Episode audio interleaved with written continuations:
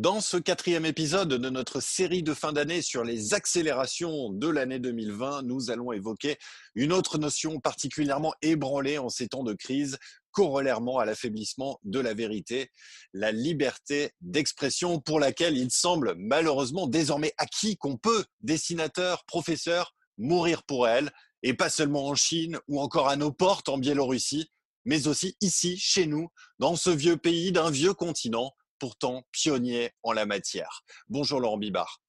Bonjour. Pourquoi la liberté d'expression est-elle selon vous autant contestée aujourd'hui? Alors, je ne suis pas sûr qu'elle soit tant contestée que ça. Ce, que je, ce qui est contesté, je crois, c'est la manière de s'exprimer, la manière de le faire. Euh, on en a parlé dans le podcast sur la post-vérité. Nous sommes dans, des postures extrêmement exigeantes, comme des enfants. On attend de la perfection tout le temps, de l'impeccabilité. Et du coup, par exemple, sur le plan euh, de la liberté d'expression, on attend une transparence absolue. Ça n'a pas beaucoup de sens. Et je crois que si on réfléchit bien, et je pense que tout le monde en fait en est bien conscient tôt ou tard, on a besoin de liberté d'expression, mais c'est le style, la manière de s'exprimer qui compte.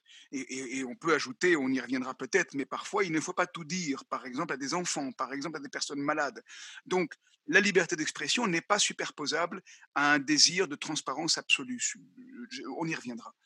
Je voudrais donner un exemple par rapport à la liberté d'expression et à la nécessité d'apprendre sans cesse à s'exprimer de manière pondérée. En pleine guerre froide, l'économiste Milton Friedman, qui a eu le prix Nobel euh, quelque temps après, publie un article qui était un article de guerre, de guerre idéologique, de guerre économique, de guerre politique, destiné à défendre le monde dit libre contre le monde, euh, soviétique et contre les communismes. Et cet article était intitulé La seule responsabilité sociale du monde des affaires est d'augmenter son profit. Alors, indépendamment de l'argument technique, et je ne rentre pas dans le détail, l'argument technique était solide sur pas mal de points. Mais indépendamment de ceci, ce que Milton Friedman n'a pas, anticipé peut-être, mais qui a été dévastateur, c'est que le titre est devenu extrêmement célèbre. Et tout le monde, dans le monde économique et financier, donc le monde entier, a progressivement, et en particulier bien sûr à partir de la chute du mur de Berlin, a progressivement intégré qu'il était évident que le monde économique n'était fait que pour augmenter le profit, en particulier des actionnaires. Ce qui n'a absolument aucun sens et ce qui a endommagé fondamentalement la vie sociale mondiale, parce que cette affirmation a provoqué une fracture progressive entre le monde financier, qui est censé être celui à qui tout est dû, et le monde économique réel et social de la vraie vie, des gens, vous et moi, vivant tous les jours. Et donc, on a typiquement un exemple de liberté d'expression qui requiert de la pondération, qui requiert un certain sens de la responsabilité. On ne peut pas reprocher à Friedman d'avoir dit ce qu'il a dit dans le contexte de la guerre froide et donc dans la lutte contre le monde soviétique et tout ce qu'on veut.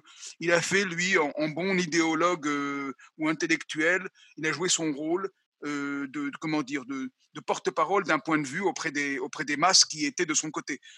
Mais le problème de cette liberté d'expression totale, c'est que quand elle est menée de cette manière-là, ça rend tout le monde imbécile. Hmm. Et donc il faut absolument que, d'une part, les grands intellectuels, et il en est, il a eu une prix Nobel, fasse attention à ce qu'ils disent, et deuxièmement, qu'on fasse attention à ce qu'on écoute. Mais ce n'est pas la liberté d'expression qui est en question, c'est la manière. Si on revient aux fondamentaux, à quoi sert cette euh, liberté d'expression qui finalement, on l'aura compris, est une notion difficile à manier? Il y a euh, quelque chose de très très spécifique dans le monde où nous vivons. C'est un monde complexe et une des caractéristiques de la complexité, c'est l'émergence. Comment décrire l'émergence en, en renvoyant aux saisons? Dans le temps, quand il y avait encore des saisons et un vrai hiver, eh bien, l'hiver semblait complètement immobile. Le temps était couvert, il y avait de la neige, tout semblait arrêté, les animaux hibernaient, et tout semblait fini, quoi. Et qu'est-ce qui se passait pendant l'hiver, malgré tout? C'est que sous la terre, de manière non visible, se préparait la saison suivante, qui s'appelle le printemps. Et les personnes, euh, des personnes pouvaient dire de temps en temps, tiens, je sens que le printemps arrive, alors qu'on ne voyait encore rien mais une légère inflexion du vent, la température qui change légèrement, euh, le ciel qui s'éclaircit un peu, etc. La neige qui commence très légèrement à fondre. On pouvait se dire, tiens, le printemps arrive. Le printemps était déjà en route depuis un mois et demi. Les anciens Chinois sont assez intelligents pour avoir daté le début des saisons un mois et demi avant nous. Pourquoi? Parce que nous, nous datons les saisons quand, elles nous deviennent visibles, alors que eux, ils datent les saisons quand elles sont déjà là, mais encore invisibles. Pourquoi je dis ça? La limite de mon exemple, c'est que nous savons ce que sont les saisons. Mais il faut se représenter qu'un monde complexe, c'est exactement comme ça. Il y a plein de choses qui se préparent, on pourrait dire métaphoriquement, sous la terre, qui ne sont pas encore visibles, mais qui sont déjà là. Ces choses qui se préparent, qui ne sont pas encore visibles, mais qui sont déjà là, peuvent être des choses catastrophiques ou des choses excellentes. Des quelles qu'elles soient, qu'elles soient catastrophiques ou excellentes, il est essentiel d'être le plus tôt possible capable de les identifier pour prévenir les catastrophes d'un côté ou pour saisir l'excellence des chances de l'autre côté. Et donc, il est essentiel dans un monde émergent que tout le monde soit à l'écoute de ce qu'on appelle les signaux faibles pour être capable de dire, tiens, mais il y a peut-être quelque chose là qu'il faudrait anticiper. Et là, je précise bien que tout le monde a un rôle à jouer dans de tels avertissements. Absolument tout le monde. Dans les entreprises, dans la vie civile, partout. Du haut jusqu'au bas de la hiérarchie de toutes les organisations du monde, tout le monde est capable de sentir que quelque chose change. Si on ne passe pas la parole à tout le monde, qu'on ne laisse pas s'exprimer les gens sur ce qu'ils croient, qu'ils supposent, qu'ils craignent, qu'ils désirent, qu'on n'organise pas une parole partagée, commune, alors on n'aura pas ce genre d'avertissement dans un monde complexe comme le nôtre. Plus le monde est complexe, plus on a besoin de libérer la parole. Si les gens se trompent en annonçant quelque chose de catastrophique ou d'heureux, eh bien tant pis, ils se seront trompés. Mais s'ils ont raison et qu'on sait les entendre à temps, ça c'est remarquable il faut se souvenir que la Chine n'a pas voulu entendre les avertissements à propos du Covid. Alors justement, si la liberté d'expression est un, pilier du bon fonctionnement de notre société, comment est-ce qu'on peut expliquer dès lors que ce principe semble endosser aujourd'hui, tout du moins en France, un rôle au contraire, euh, à l'opposé de ses objectifs initiaux et devienne un désagrégateur de notre société, un prétexte du tous contre tous? Euh, si on va au bout du raisonnement, très crûment, est-ce qu'il ne faut pas s'en débarrasser pour un fonctionnement de société plus serein Encore plus crûment, est-ce qu'il ne faut pas se débarrasser de la démocratie euh, tant qu'on y est? On l'avait évoqué dans un, autre, euh, dans un précédent podcast, on avait évoqué cette autre tendance, la confiance de plus en plus aveugle que nous plaçons dans les machines pour décider à notre place. Est-ce que tout cela veut dire que la démocratie n'est aujourd'hui plus adaptée aux exigences de nos sociétés et qu'il faut s'en débarrasser tout simplement. Hein. Je, je suis conscient du, euh, de, la provocation sous-jacente hein, dans ma question, hein, bien entendu. Oui, oui, oui, j'entends bien. Euh, bah, vous devinez ma réponse, non. Euh, précisément parce que je viens d'expliquer que dans un monde complexe, c'est là qu'on a besoin de, de, la liberté de parole de toutes et tous. Le problème de la liberté de parole de toutes et tous, c'est que ça peut devenir chaotique, ça peut devenir n'importe quoi, ça peut devenir une revendication de dire n'importe quoi. Et ça, c'est, ça nous renvoie de nouveau, mais je ne vais pas revenir à la question de l'éducation, mais ça nous renvoie de nouveau à la question de l'éducation par la, médiation de, la question de la responsabilité. Et sous la question de la responsabilité, il y a celle de nos attentes. La liberté d'expression, on l'aborde actuellement comme une liberté de transparence absolue. Tout devrait pouvoir se dire et se dire n'importe comment. C'est une énorme erreur nous avons absolument à réapprendre la pudeur, la douceur, la discrétion, le respect. Le respect, on en a plein la bouche. On perd le sens de ce que c'est que le respect de l'autre. On a les mots, on n'a pas la chose. On doit réapprendre de la douceur qui passe par de la tempérance, par de la modération. Prenons un exemple très simple. Je l'évoquais tout à l'heure, mais il est bon d'y revenir maintenant. Nous savons bien qu'on ne peut pas tout dire aux enfants. Et que des enfants à qui on veut tout expliquer, en transparence totale sont des enfants qui vont être démunis parce qu'on leur parlera de choses qu'ils ne peuvent pas comprendre, qui peuvent les inquiéter énormément, qui peuvent poser beaucoup plus de problèmes s'ils les entendent que s'ils ne les entendent pas.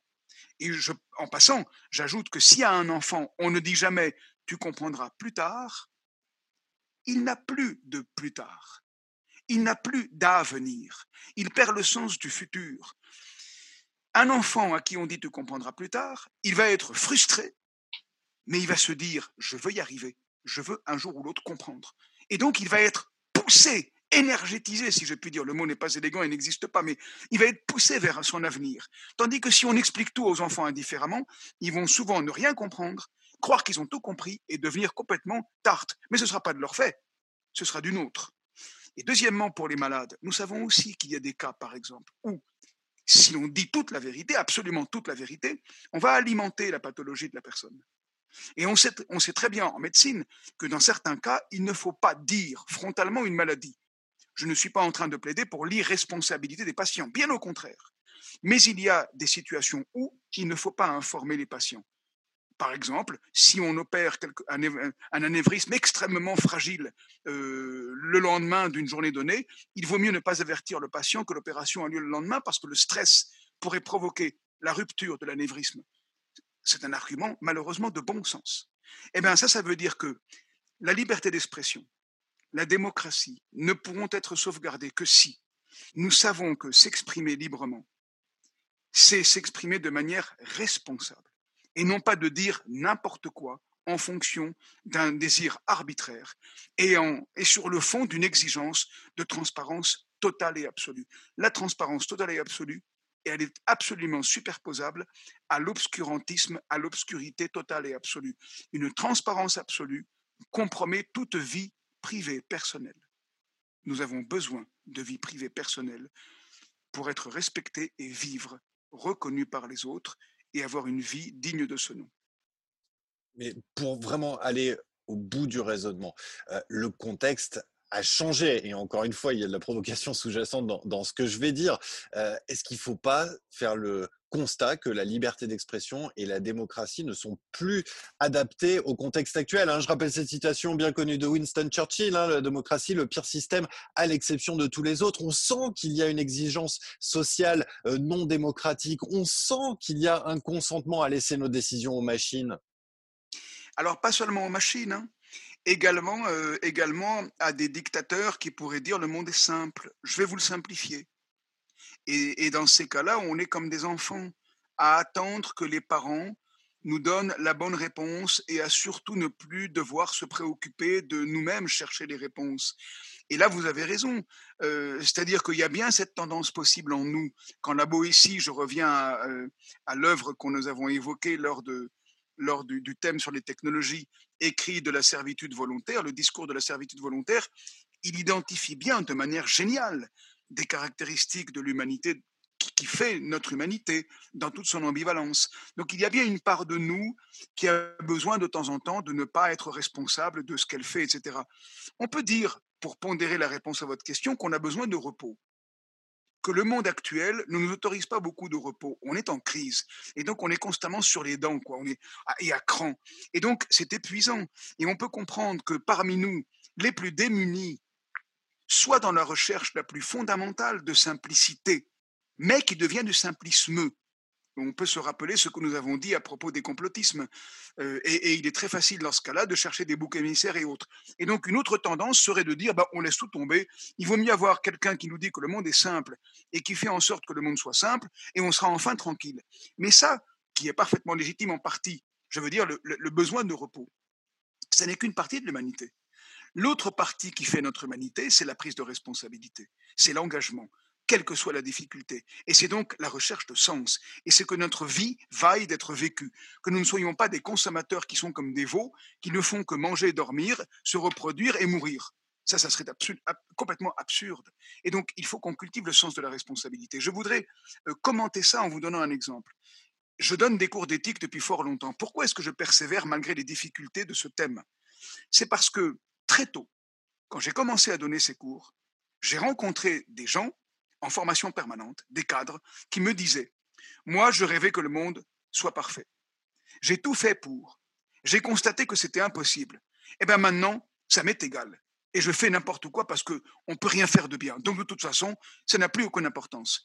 Ce cynisme-là, qui résulte de déception, il n'y a rien de plus grave et de plus déshumanisant parce que c'est une déresponsabilisation fondamentale eh bien, venant de la part de cadres qui avaient bénéficié d'une éducation quand même d'un certain niveau, c'est infiniment plus catastrophique encore que venant de la part de gens qui disent ben moi c'est tellement complexe, j'en peux plus. J'ai envie de croire à quelqu'un qui me dit que le monde est simple. Et malheureusement, qui dit que le monde est simple? Eh bien, en gros, les replis identitaires euh, dictatoriaux. Alors du coup, paf, tout le monde se jette dedans. Ça n'est pas acceptable, mais ça peut s'expliquer. En revanche, il faut redonner à toute l'humanité le sens de la scansion et du rythme entre le repos et la prise active de responsabilité. Ça, c'est l'essentiel. Mais je ne crois pas du tout que nos démocraties soient terminées. L'Europe est dans un effort d'organisation remarquable actuellement. Elle est soutenue, comment dire, par bien des pays qui la composent. Et évidemment, nous avons comme devoir de continuer à croire à la liberté d'expression, à la démocratie, à la liberté inséparable de la notion de responsabilité. Eh bien, merci beaucoup, euh, Laurent Bibard, pour cet éclairage. On voit bien que euh, tout se tient entre éducation, technologie, simplisme, euh, dans toutes ces grandes questions que nous posons en, cette fin d'année. même si ce sont des thématiques différentes, on voit qu'il y a beaucoup de choses qui se recoupent. Et je vous donne rendez-vous pour le cinquième et dernier numéro de cette série. On va essayer de terminer sur une note un petit peu plus positive, puisque le sujet sera comment retrouver de la joie. Merci beaucoup, Laurent Bibard. Merci.